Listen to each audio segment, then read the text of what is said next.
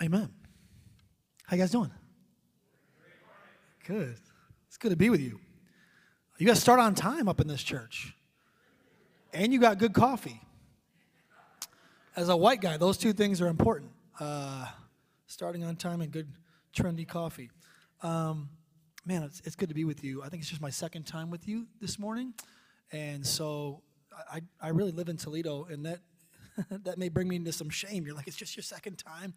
Uh, but I work for the denomination. I work for the district office, which means I bounce around a ton. My job is to, uh, like Donald just said, help churches make disciples who make disciples who plant churches who plant churches, uh, to, to recruit, assess, coach, train church planters. And so you'll be familiar with Michael and you'll be familiar with uh, Will Henderson. You guys have been generous to them. I love you for that. Amen. Someone was about to clap for that. Why not? Grateful for your generosity in that. Uh, it's Church Planting Sunday, which means it's my job to get excited about church planting and make you excited about church planting. It's going to be easy for me because uh, that's just that's what I do. It's who I am. It comes out of my pores. It may be a little bit harder for you, but I'll, I'll try to get you excited about it. I love church planting. I love church planting because God makes something out of nothing. In the same way He creates the world, it's called ex nihilo. The Latin term is called ex nihilo. He creates something out of nothing. So there's a big ball of nothingness, and the Spirit of God is hovering over the waters. And God, through His Word, just matter of fact, let's just do something I used to do with youth ministry in youth ministry. Can everybody grab a whole ball of nothing? Just grab a ball of nothing. There you go. Thank you. Yeah, just grab a ball of nothing. Yeah. Now make something. Okay, just try to just try to make something. I mean, this, this is amazing. God takes this chaos, he takes this darkness, and his spirit is hovering over the waters. And then he speaks. And into existence are the complexities and the beauties and the wonders that we see all around us every single day. It's called ex nihilo, out of nothing. I'm in this phase right now where I'm just living in the miracle of God. We just had our fourth child. Amen. Cue the obligatory applause. Yes. The way that God builds a child inside of a mother's womb. And then you get to watch that child come into the world. And then you get to watch that mother's body miraculously take care of that child. There's just something about it. The complexities and the beauties that surround us came out of nothing because that's who our God is. And that's what He does with church planting. He makes something out of nothing. Right? There's darkness, there's chaos in a corner of a city. There's no gospel presence, no Jesus presence there. And God transforms one life. One life he, he, he, searches after, like that one sheep, and he goes and finds that one sheep. He picks them up, he turns them around, he sets their feet on solid ground, and then they can't help but tell somebody about Jesus. And then they tell somebody about Jesus. And now we have disciples making disciples, and what we have is a core team. That's what we call a core team in the church planting world. And that, that young community, that new community starts to push back the darkness because they're living in the light. It's beautiful. Ex nihilo, out of nothing. And today we get to watch that happen in Acts 16. Acts 16 is this fascinating study of a core team, of the first three members of a core team. And this is a crazy mixture of people. If, if you ever want to do a study sometime, do a study of Acts 16, go all the way through it. We won't have time today, but do a study yourself sometime. We're going to dissect and pull out what we can as, as Jesus makes something out of nothing in ancient Philippi. There is no, there is no Jesus presence there, there is no gospel presence. And, and Paul is going to travel there with his, his band of misfits, and they're going to bring the gospel. And all of a sudden, we're going to have something out of nothing in Acts 16. You could turn there with me if you want to get there, I'll, I'll be there in a second really, this is a study of a dangerous church. It's a study of a dangerous church. And I say the word dangerous with all affection, I'll get to that later. But it's a study in how, when the Spirit of God is moving and the people of God move with that Spirit, it creates danger. Danger for Satan, danger for the cultural norms, danger to our idol of comfort, when the Spirit of God is moving and the people of God take risks and the people of God will be obedient and the people of God will get out of their church chairs and the people of God will serve and love and go on mission, it creates danger, again, to our, our status quo, to the way we want to do things. See, I think the American church has a tremendously, it's a huge idol of, of comfort. We want things our way. We even invented this thing called church shopping. That's how comfortable we want to be. So we go from church to church. We leave one church because they didn't do the things the way that we wanted them to do things. And we go from church to church and we find the church with the best children's ministry and the best cut grass. Come on, y'all, this is a thing. This is an idol of comfort. We have decided that the church is about us somehow. It's about our comfort, it's about our desires, it's about what we want and what we need. And it's in our core. Like this is this is what the church on mission, the dangerous church is dangerous to that idea of church. We want to build church the way we want to build church. From a very mono sense, right? We want it to be monocultural, mono-ethnic, mono-socioeconomic. We want it to look like us, sound like us, and smell like us so that we will be able to be comfortable, right? So, so we can massage that idol of comfort. But when we jump in this dangerous church, when we take risks for Jesus, when we're filled with the Spirit and decide we're going to be obedient, that dangerous church is something that we find ourselves riding. It's, it's a, like, like a, raid, uh, a wave that we're riding on. And we decide once we ride on that wave, we can't go back to sleepy church. We can't go back to normal church, prevailing church. This is going to be a metaphor that falls really short. Uh, but I have a Ford F 150. I drive a truck. Anybody else drive a truck in the room? Wow, only a few people are going to get me on this metaphor, okay? But uh, so I'll try to explain it really well. But truck owners will get me in their core. I drove cars my whole life, little cars little whizzers. They whiz around the city. Whiz. And then I have four kids, and I'm like, I better get an SUV, right? It was this was at three kids. I better get one of those SUVs, all right? Because we ain't doing that. We're from, we're from New York, New Jersey. We ain't doing no minivan. You're not gonna catch us in a minivan. Although it makes the most sense. My wife was like, "Well, I'm not driving one of those things." Okay, so so we go get one of those SUVs, and now I'm sitting up a little bit higher. I'm like, "Oh, this is nice, huh?" You ever been in an SUV and it's a little bit bigger, and you're like, "Oh." And then you get back in the car and you're like, oh, all right. So then I sat in one of these trucks. I was borrowing a friend's truck. You know, that's the only bad thing about having a truck. People need to borrow your car every time they need to move something. Hey, buddy, you want to give up your whole Saturday for this? You know? So that's what I was doing. I was bothering my buddy, and he's like, just take the truck so I can live my life on a Saturday. He gives me the truck, and I'm driving this truck, and I'm like, oh, this is a thing. This is a real thing, okay? So, my wife's a travel nurse, praise God. She makes a lot more money than me. I got myself a truck. All right? I'm driving this truck, and the bigness of it, the way you sit like this, it's like a throne, guys. you need to get yourself a truck. You're sitting in this throne, and these little Priuses, these little Toyota Priuses are getting out of the way. The way they need you to pull them out of the ditch that they're in. Like, once you go truck, you'll always be stuck is not a saying, but it should be a saying at some point. You can coin me, you can trademark me on that. And once, once you sit in this truck, it's hard to go back to a little car. You're like, where's the rest of it? Why does it sound like a battery powered lawnmower? I don't understand. Where's the umph in this thing?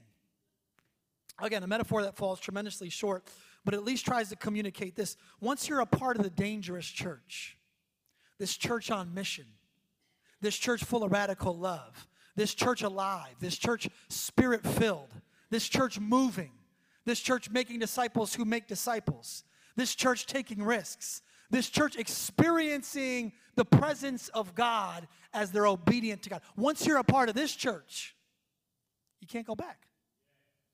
It's hard to go back. You start to think to yourself, where's the rest of it? Where's the power? Where's the umph? Where's the Holy Spirit? Where's the obedience? This dangerous church, this church on mission, is the church that we visit in Acts 16. Before we get to the scripture, let me hang one more coat on your rack. Don't make the uh, comparison between First Alliance Church and the church in ancient Philippi. That is mostly an unhelpful practice. Because you are the church. You personally. Right? So if you just, if we get this grand vision for this dangerous church and what church is supposed to look like and what it means to follow Jesus. We get this grand vision for that, and you decide, I'm going to blame First Alliance Church or Pastor Kirk or Pastor Donald or one of the pastors or Westgate or Lead Community Church or Visible Church. If you're just going to blame the broader church, you'll miss it. We'll all miss it. Because the church is you. I mean, think about it like this shirt. Maybe you think this is a dumb shirt. You're like, Justin, that's a terrible shirt. Okay. Blaming me is one level of accountability and ownership. Uh, maybe you look at my tag. Please don't. I'm an introvert. I don't like a lot of people touch me. But maybe you, tr- you look at the tag and you want to blame the company. Let's, let's blame the company. That's one level of ownership and, and accountability. But you know who we, we really need to make accountable to this? The designer. Right? Someone made up the actual shirt. Someone from its conception and idea made up was the fabric of this actual shirt. They need the level of accountability. They need to own that this is a terrible shirt, okay? You're the church. You are the body of Christ. You are the priesthood of, all believers. You are the fabric of the church. And so if you'll decide and you'll decide, how do I own this? How do I become a, how do I become dangerous church fabric? Well, now we're getting somewhere. See, the church at large typically says, I'm going to search the scriptures, which is a good effort and exercise, and it's exactly what we'll do today. But if at some point it doesn't go from you searching the scriptures to the scriptures searching you, then you missed it. This is about the Holy Spirit convicting you, resurrecting you, bringing death to your old life and resurrection to your new life, right? And so, uh, hopefully, you hang that up and, and know this is not about uh, the, the greater body, although we will talk about the greater body at times. Uh, we're going to pick it up right in the middle of Paul's missionary journey. Paul is traveling along, along this trade route. Hopefully, if you're turning, you've turned there by now. Uh, he wants to share Jesus and uh, uh, raise up some core teams and wreak some gospel havoc. He's with a whole team. He's, he's with Luke, a physician and the writer, the most likely writer of Luke and Acts. And, and they're traveling along this, this trade route. He's with Silas. Uh, they've been to Derbe and Lystra already. They raised up Timothy, and, and they told Timothy they're going to send him out, and he's going to be the pastor. And, and, and they also circumcised him, which is kind of messed up. You know, if you think about it. He's like, uh, You're going to be the new lead pastor of this church. And Timothy's like, Aw, and now I'm going to circumcise you. Oh. And it's just the, the weirdest job interview. Now, that's another sermon for another time. He needs to do it so that uh, Timothy can be a, a, a, better missionary. So, so they're getting stuff done, right? They, they go to, uh, excuse me, I, I lost my place. Uh, they're, they're really weird names, and I need to make sure I get them right. Uh, we're going to pick it up in Troas. Uh, and so they, they go to Phrygia and Galatia. The Holy Spirit stops them from going west toward Asia, Asia Minor. We don't know exactly why. We just know that these people are filled with the Holy Spirit. Uh, they're living a compelling journey for Christ. They're being obedient. They're taking risk, and God is moving. They've been to Mysia and now finally Troas, and Troas is where we pick it up. So, setting sail from Troas, we made a direct voyage to Samothrace and the following day to Neapolis. They're moving all over the place. And from there to Philippi, which is the leading city of the district of Macedonia and a Roman colony. Now, this is not actually a leading city, okay? We think that, that Luke is just a fan of, of uh, Philippi because of their, uh, they have uh, great works in, in the doctoral field. Uh, and maybe he roots for their, for their favorite sports team. The point is, he's just being a fan right now. We remained in this city some days, and on the Sabbath day, we went outside the gate to the riverside, where we supposed there was a place of prayer. All right? Best translated, this is where a prayer place was. They're looking for some Jews and Gentiles. They're going to gather uh, together and hopefully teach them the gospel. And we sat down and spoke to the women, the women who had gathered there, or who had come there. One who had heard us was named Lydia from the city of Thyatira, a seller of purple goods, royal color, expensive fabric. She was a worshiper of God. So Lydia is our first core team member. First core team member. Lydia is not actually her name, by the way. I, I came to find this out and I was pretty upset about the whole deal. Um, I almost named my kid Lydia because of this. Lydia is not her name. Thyatira used to be called Lydia, and therefore they're basically saying she's a woman from Lydia. It's a, it's a nickname, a woman from Lydia. It's like calling you Toledo, right? You really want to get on your spouse's nerves just one day, just like, relax, Toledo, okay? Just get on their nerves. Just see how that goes. Don't text me about how that goes, okay? So, this woman is a dealer in purple fabrics. This is a great trade route. In summation, she's a boss lady. She's got some people under her. She's got a whole household. These people probably serve her, they're part of her family. All right? And the Lord opened her heart to pay attention to what was said by Paul. And after she was baptized in her household as well, she urged us, saying, If you have judged me to be faithful to the Lord, come to my house and stay. And she prevailed upon us. What's that mean? I mean, she had food, right? That's, that's, my, that's my theological guess. she had food. She prevailed upon us. She's like, We got bread and cheese. They're like, Okay, you win, all right? So, our first convert to the way or Christianity in Philippi is a wealthy Asian woman who's an influencer. She's a leader, and she's going to be dangerous church fabric. She's not going to be sleepy church fabric. Let me explain what that means before I move on, because I really want to break apart what this da- dangerous church idea is. Again, I'm saying this with affection because if it's one thing that the American church needs, it's to be woken up. We're sleeping, y'all. We're sleeping. We build our nice buildings in the suburbs. We come and watch someone preach. We come and sing a few songs. It's mostly not your fault, it's mostly the leadership's fault that, that we've gotten to this place. And then we go home. And it's my opinion that Satan largely just leaves us alone because we're not a big threat.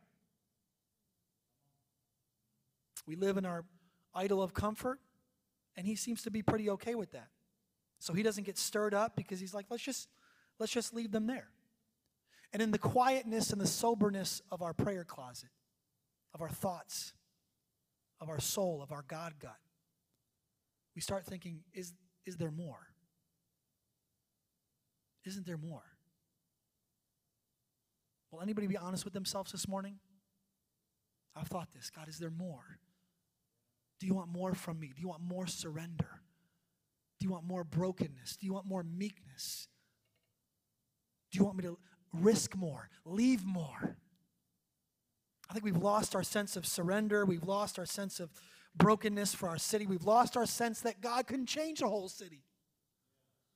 God can change this whole city. He can do it. But we've lost it. We've lost the idea that God can do whatever He wants, whenever He wants, when He has a people that will risk it all when he has a people who will be filled with his Holy Spirit, and they'll be the priesthood of believers, and they'll spread out and make disciples who make disciples. We've lost the idea because we're sleeping. And this woman's not sleeping. Let me give you our first characteristic because Lydia has this first characteristic. Number one, the dangerous church, the church on mission, is full of people breaking out of four walls. Lydia is just one of them. But the dangerous church, the church on mission, is full of people who are like, I don't need these four walls. These four walls are something, but they're not everything. This woman is going down to church. Let me just tell you about church real quick. There, there is no actual synagogue here in Philippi. The Roman Emperor Claudius expelled the Jews from Rome, and Philippi is a Roman occupied, occupied territory, and therefore uh, sh- she's, she's looking for a synagogue where there is no synagogue. So she's hoping that there's going to be some sort of representation of God there, some sort of explanation of the scriptures. There is no actual, actual synagogue service here because back in the day, you needed 10 men. You needed 10 men to have an actual synagogue service. You know where she's at? I don't care. She's got her people, she's going down to the waterside, and her heart is, I don't care. I'm trying to find God on the Sabbath and I'm bringing people with me. I don't care that there's no synagogue. I don't care that there's no synagogue service. This, this woman doesn't need four walls. She doesn't need Roman permission. She doesn't need an actual priest. She just needs some air and the scriptures. That's where she's at. And this isn't divisive of her. As soon as Paul opens his mouth as, a, as an official representation of God, as some sort of clergy, her heart is prepared and ready, and she's open to the gospel. And as soon as she finds the gospel, she says, Y'all need to come to my house. I got some meat, I got some cheese. I need to hear about this Jesus. My whole family needs to be converted, and then we need to go on mission. And it's the most likely condition, the most likely condition that this woman, her household, is the first church, the first Christian church in Philippi. Y'all can tell me that there had to be a man there or blah, blah, blah, blah, blah. No, this woman doesn't need four walls or anybody's permission. She needs Jesus. And she's bringing folk with her. Amen? How about you? Is your whole life with God based on these four walls? Is your whole life with God based on these four walls? Do you, do you need these four walls? See, the dangerous church uh, changes people's lives, and they don't need four walls. And they don't need Pastor Kirk. By the way, Pastor Kirk leaving is a great exercise for you because you don't need him. You love him. By God's grace, he's served here a long time. He's a phenomenal shepherd, a phenomenal man. His wife is a phenomenal woman. But you don't need him. Because these four walls and these official priests and these official services are just part of your walk with Christ. And if you need Pastor Kirk to explain the scriptures to you and disseminate the scriptures for you, or else you can't do it for yourself, we're not going to go anywhere. But if you will realize that the Holy Spirit fills you and the Holy Spirit fills His scriptures, and you can now receive them yourself and then give them to others without anybody's permission. At some point, we got so worried about everybody being a heretic. No, you can't do it. You can't do it. You can't go out and give someone the scriptures. You might be a heretic. You better go to school first. That was heresy. You are the priesthood of all believers. If you need Pastor Kirk to go into your neighborhood and share the word of God, we won't go anywhere. But if you, like Lydia, just say, I'm just looking for God, I just want to share God, I just want to open His scriptures together. How can we open the scriptures together? Now we're getting somewhere. If you need Him to go to your job and be the representation of Jesus and be the priest at your job, we won't go anywhere. But if you will decide that you are the priesthood of all believers, and that cubicle, and that office, and those scriptures, those are yours. And so you can disseminate them and give them to other people. Now we're getting somewhere. Now we're getting somewhere. I usually have an iPad and I know exactly where I am. I'm using paper today, and we're beyond paper at this point, aren't we, in our lives? But now I don't know where I am, and it's okay. We'll figure it out. All right. So that's our first one. Uh, the next one is uh, what happens when, uh, when, when, Jesus um, ch- changes lives and when we're part of the, the, the, missional church, we're part of the dangerous church. Uh, what happens next is uh, Satan's hornet's nest is stirred up. Satan's hornet, hornet's nest is stirred up. Hmm. Um, expectation means a big deal. So I'm going to read this scripture that, that, that's, uh, that's coming next.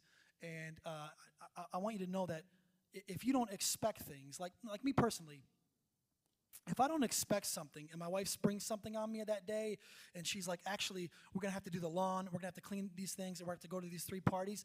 If I don't have expectation, I, I get all flustered. Anybody else? But if I expect what God is going to do, if I expect what's happening that day, I prepare for it differently. If I expect for per- persecution, if I expect uh, for Satan's hornet's nest to be torn up and he start acting a fool, if I expect for something to go down, then, then I handle it differently. I pray differently. I have maturity about the situation. And so every, everything's handled differently. Could you put that next scripture uh, for me on the screen there so I could read it? As we were going to the place of prayer, we were met by a slave girl who had a spirit of divination and brought her owners much gain by fortune telling. She followed Paul and us, crying out, These men are servants of the Most High God who proclaim to you the way of salvation. And this she kept doing for many days. Paul, having become greatly annoyed, turned and said to the Spirit, I command you in the name of Jesus Christ to come out of her. And it came out of her that very hour. So here's this woman. She's in bondage to two things. She's in bondage not only to a, a, a divine spirit, uh, uh, She, but she's also uh, under, under the persecution of being a slave to these owners. All right, so two forms of slavery. And it's, it's a Pythian spirit, it's a Python spirit. Okay, basically, uh, they, they called it one who speaks for the python. But the way this happened is this woman is here and she's sharing oracles for people. It's ba- she's basically like a carnival show. She's sharing people's future. And so the owners are making a lot of money. Uh, the, the, the divine spirit is, is happy with it because she's under bondage in two forms. And I don't know if you saw it, but Paul wasn't really looking for this girl to be the next core team member. This isn't strategy by Paul. He's not like, oh, I can't wait to get this girl. She just keeps following him. And at some point, his britches get in a bunch, right? And he goes, Come out in the name of Jesus. Go where you're supposed to go. And this woman is freed spiritually and physically. And she becomes the second core team member of the church plant in Philippi. Y- y'all gonna love church planting. Okay? So now we have a wealthy Asian fabric dealer, a fashionista, and a slave girl. She's free. So let's take a couple of side roads here. One, some of us are only open to being healed from one thing, not two things. So sometimes you're only open to physical healing, that's what your theology allows, but you're not open to spiritual healing. You could have some form of oppression. You could have some spiritual woundings from your past. And you prayed for physical healing, but you've never prayed for spiritual healing. See, God wants you to die to your old life and be resurrected in a brand new life where you're healed from both. But maybe you're not open to both. The other thing that happens here, the other side road is this. When you're on mission, when you're being obedient to Christ, broken people will find you. Remember, Paul's not searching here, they're going to find you. Like, I recently just prayed um, to, to be more evangelistic, meaning be able to share the gospel more with people who don't know Jesus. I got a church job, and yeah, church jobs are great, and it's great. God called me to be a pastor. But I'm not around people who don't know Jesus enough. So I want to be around more people who don't know Jesus, and I want to share the gospel with people who don't know Jesus more often. So I prayed that. In three days, God put me next to people in significant conversations, and I prayed a simple prayer God, will you help me share the gospel with this person?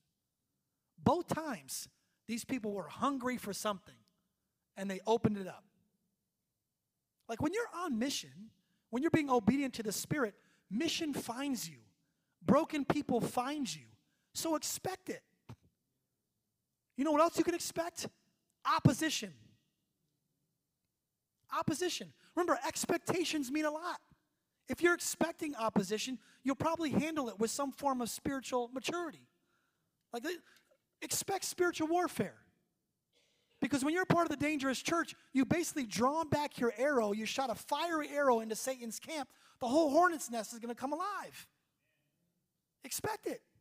Expect cultural backlash. You are now a follower of Jesus. You are now obedient to Jesus. Your boldness is going to offend people. The fact that, I mean, this is, this is, we would have never said this 20 years ago.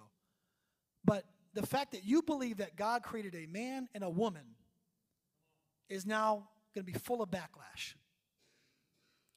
The fact that you now believe that a, a you know, a marriage is between a man and a woman is going to create cultural backlash. And the immature person doesn't expect it. The immature follower of Jesus doesn't expect it and responds out of anxiety, out of fear, out of protection of Jesus. And Jesus doesn't need y'all's protection. I don't know about, I don't know if you know that. And we just start spewing venom at people. We're online terrorists, and we just start spewing disconnected venom with people that we're not even in a relationship with. Because we don't expect it, we don't pray through it, we don't show empathy. We don't show love. We don't show grace because we're not prepared. We're like, what is this cultural backlash that we're getting? I don't know if you know this, but throughout the scriptures, it's just one big cultural backlash. The other thing you can expect is persecution. Read the Bible, y'all. It's just persecution. Every single one of his disciples are either hung upside down, burnt at the stake, or boiled in an oil vat and then sent to the island of Patmos. I don't know what's better to survive that or I mean it's just it's persecution. Expect it. And persecution is not someone voting different than you. Who needs to hear something this morning? It is not someone voting on a different side of the aisle than you. Persecution is someone attacking you for what you believe because you've been spirit filled and bold and you've shared Jesus with people. And they don't like it. Because when you're resurrected, you're leaving death behind. And people don't like when you leave death in your trail. Y'all getting that one? Because when you're resurrected in brand new life, you die to a bunch of things, and people tend to not like that. People are upset with that. Uh, case in point, uh, this girl's uh, slave owners are upset because they were making money. And now this woman has died to that life. She's died to that spirit. She's, she's brand new in Jesus Christ. She's free. She's floating around the city. She's now a part of this Christian thing. And they're like, what gives? And so you can expect persecution. You can expect that it's going to stir up Satan's hornet's nest. And you, and you can expect there's going to be some backlash. So this woman, now that she's with Paul, now that she's with the crew, uh, her people are like, let's do something about this. Her slave owners are like, let's do something about this.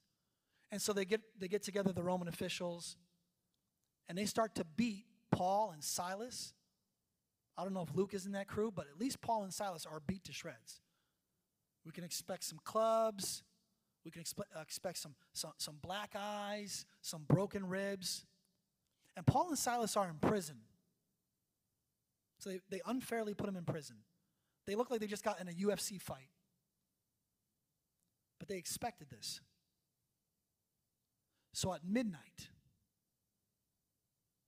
does anybody know the end of the story? At midnight, they're worshiping. They're not in there complaining about America. America's going to take our tax free exempt status. Who cares? You think Jesus got some money? You think he can take care of this? They're not in there complaining about the culture, complaining about uh, what happened to them and who doesn't like them and the fact that some of their friends are leaving.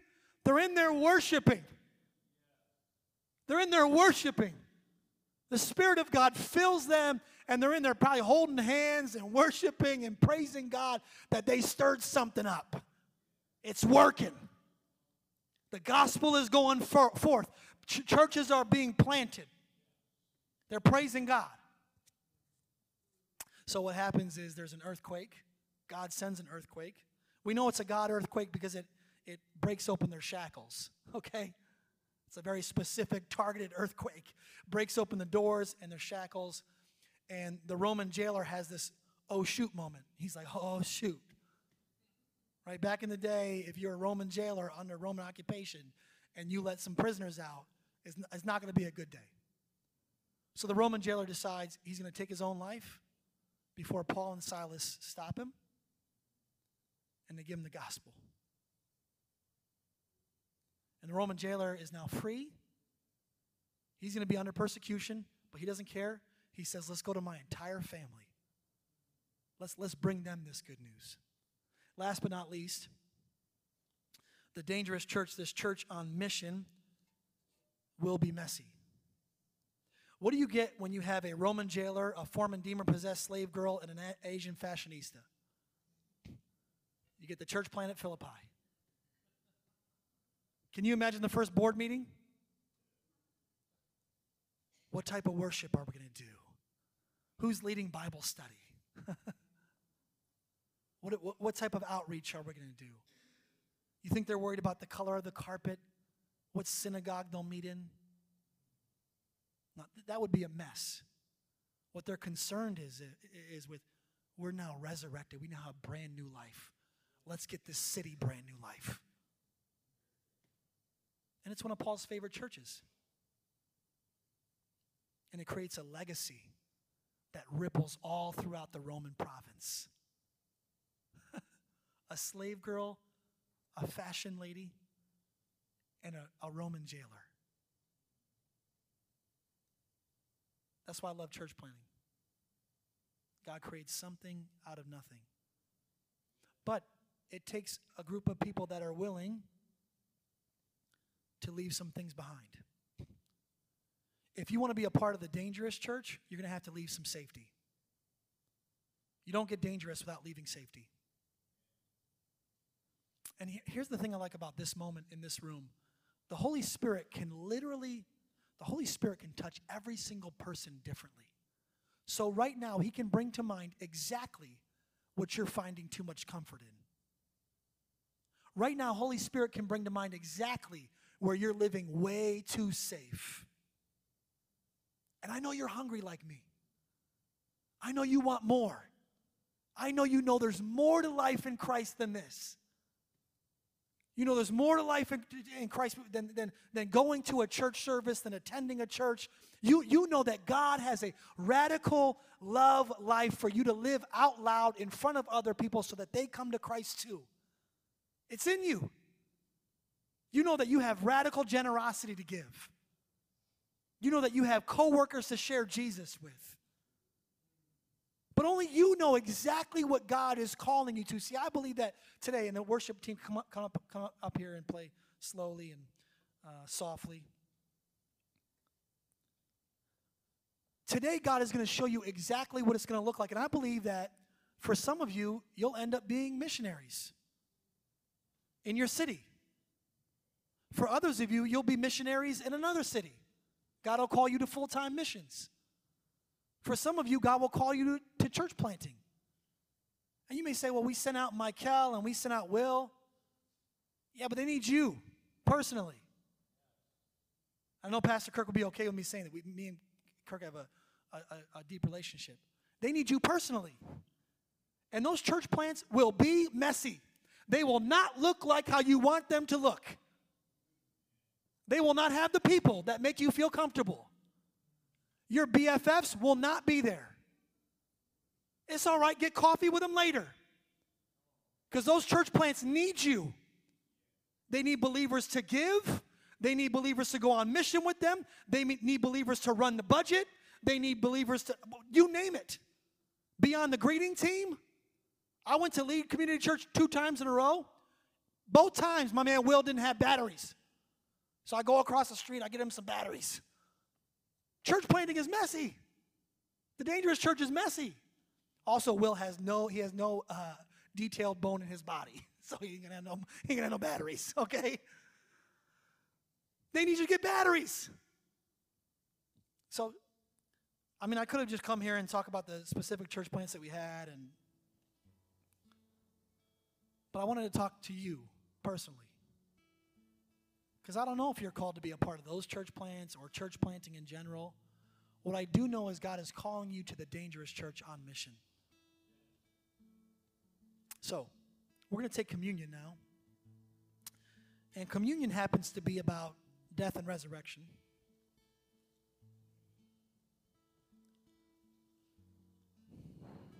And we're going to talk about this, but Jesus, well, let's just go after it now. Jesus sits down with his disciples and he tells them, This is it. my body is going to be broken, my blood is going to be shed.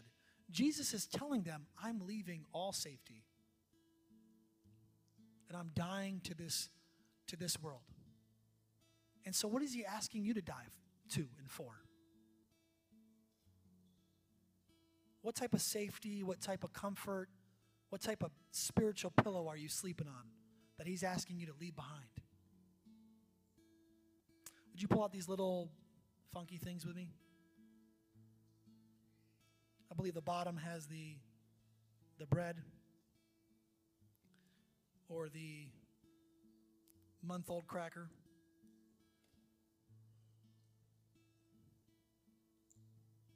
You can peel that off.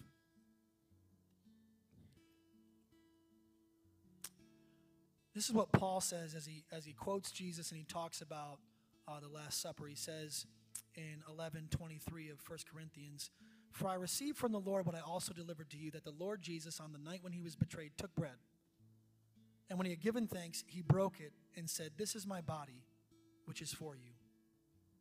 Do this in remembrance of me."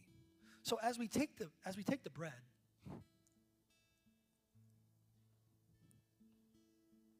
we're to be crucified with Christ. What do you want to crucify?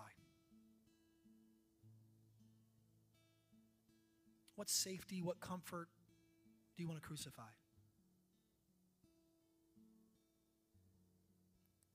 Here's, here's what I want to offer of myself, because I, I, believe in I believe in honesty, authenticity from the pulpit. I've always been in full-time ministry.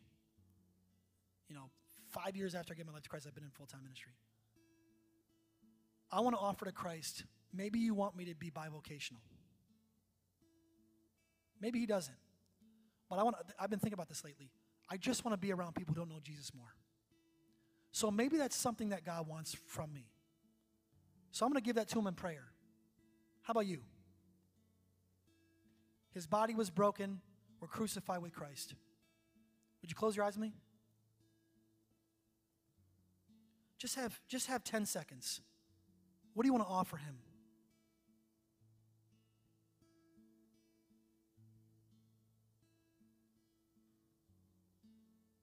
Hmm. Would you take the bread with me?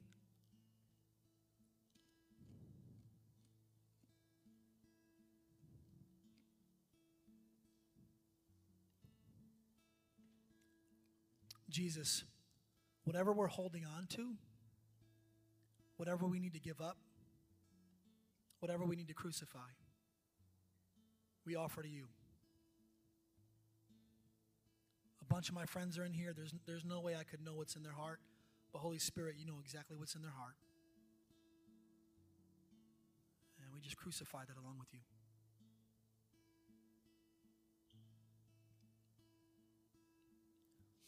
You can open the cup. In the same way, he also took the cup after supper, saying, This cup is the new covenant in my blood. Do this as often as you drink it in remembrance of me. The blood represents your, your purifying.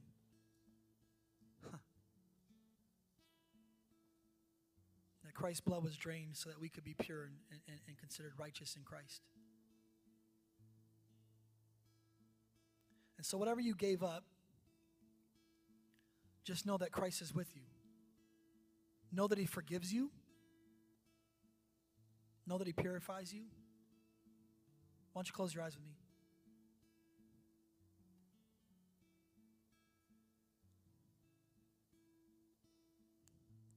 Christ, we take this blood knowing that you forgive us for whatever idols we were holding on to for whatever comforts we were holding on to. We know your presence is here to comfort us and love us and minister to us. And so we take this cup in remembrance of you. Go ahead.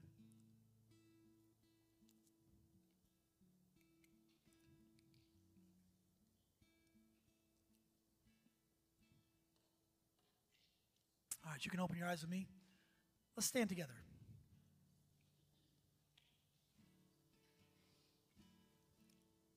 Christ has made a part of you new today. Christ's presence, His Holy Spirit, is here today. There is no condemnation for those who are in Christ Jesus. This is not worship of com- condemnation. We have reflected, we have given something up, and the Holy Spirit can make us new. Amen? And so we worship filled with the Holy Spirit. We worship in new life. We worship with joy that we are a part of the dangerous church, that we are a work in progress for sure. We're a work in progress. I'm not saying that you're going to dance out of here and bring 10 people to Christ tomorrow. I'm not saying that. You could, because that's how good God is. But I'm saying you're new in Christ. He's made something new inside of you. And so let's worship like it. Amen? Amen.